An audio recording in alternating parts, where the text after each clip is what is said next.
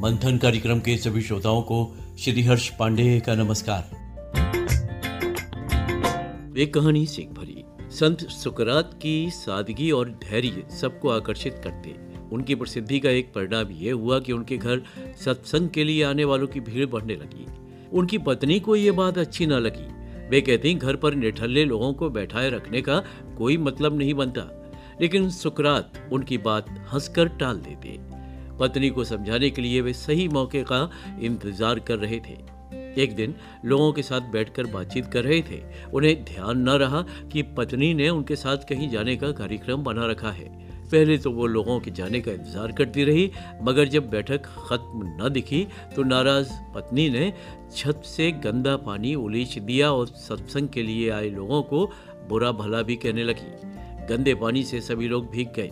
ये उन लोगों का ही नहीं, सुकरात का भी अपमान था। पर इस घटना से अविचलित हो, उन्होंने मुस्कुराते हुए कहा, आपने सुना होगा जो गरजता है, वो बरसता नहीं। आज तो मेरी पत्नी ने गरजना बरसना साथ साथ कर उस कहावत को ही झोटला दिया। सुकरात के विनोद भरे इन शब्दों से सत्संग का माहौल बदल गया। थोड़ी देर में सत्संग खत्म कर सुकरात उठे, अंदर जाकर पत्नी से बोले, चलो, तुम्हारे कार्यक्रम में चलना है। अब नहीं चलेंगे तो देर हो जाएगी सुकरात का धैर्य देख लज्जित पत्नी ने माफ़ी मांगी। तो सुकरात ने कहा, मुझे इसी पल का इंतज़ार था।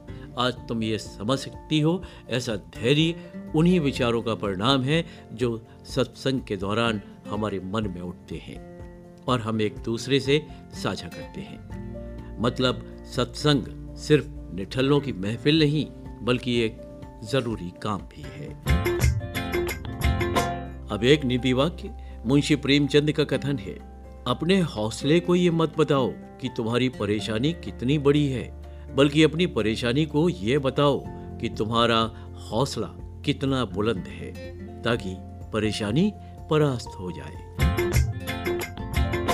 और श्रोताओ क्या आप जानते हैं अपने कमरे में पढ़ाई या एक्सरसाइज करते समय जूते पहने रहने से आपके दिमाग को लगता है कि आप व्यस्त हैं?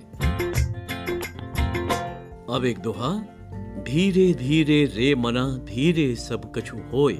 माली सींचे सौ घड़ा, ऋतु आवे फल होए। माली सैकड़ों घड़े पानी देकर पेड़ों को सींचता है, किंतु फल ऋतु आने पर ही लगते हैं। धीरज रखो, सब काम धीरे धीरे बन जाएँगे। ये था आज का मंथन। अब अनुमति दीजिए श्री हर्ष को। नमस्कार। आपका दिन शुभ हो।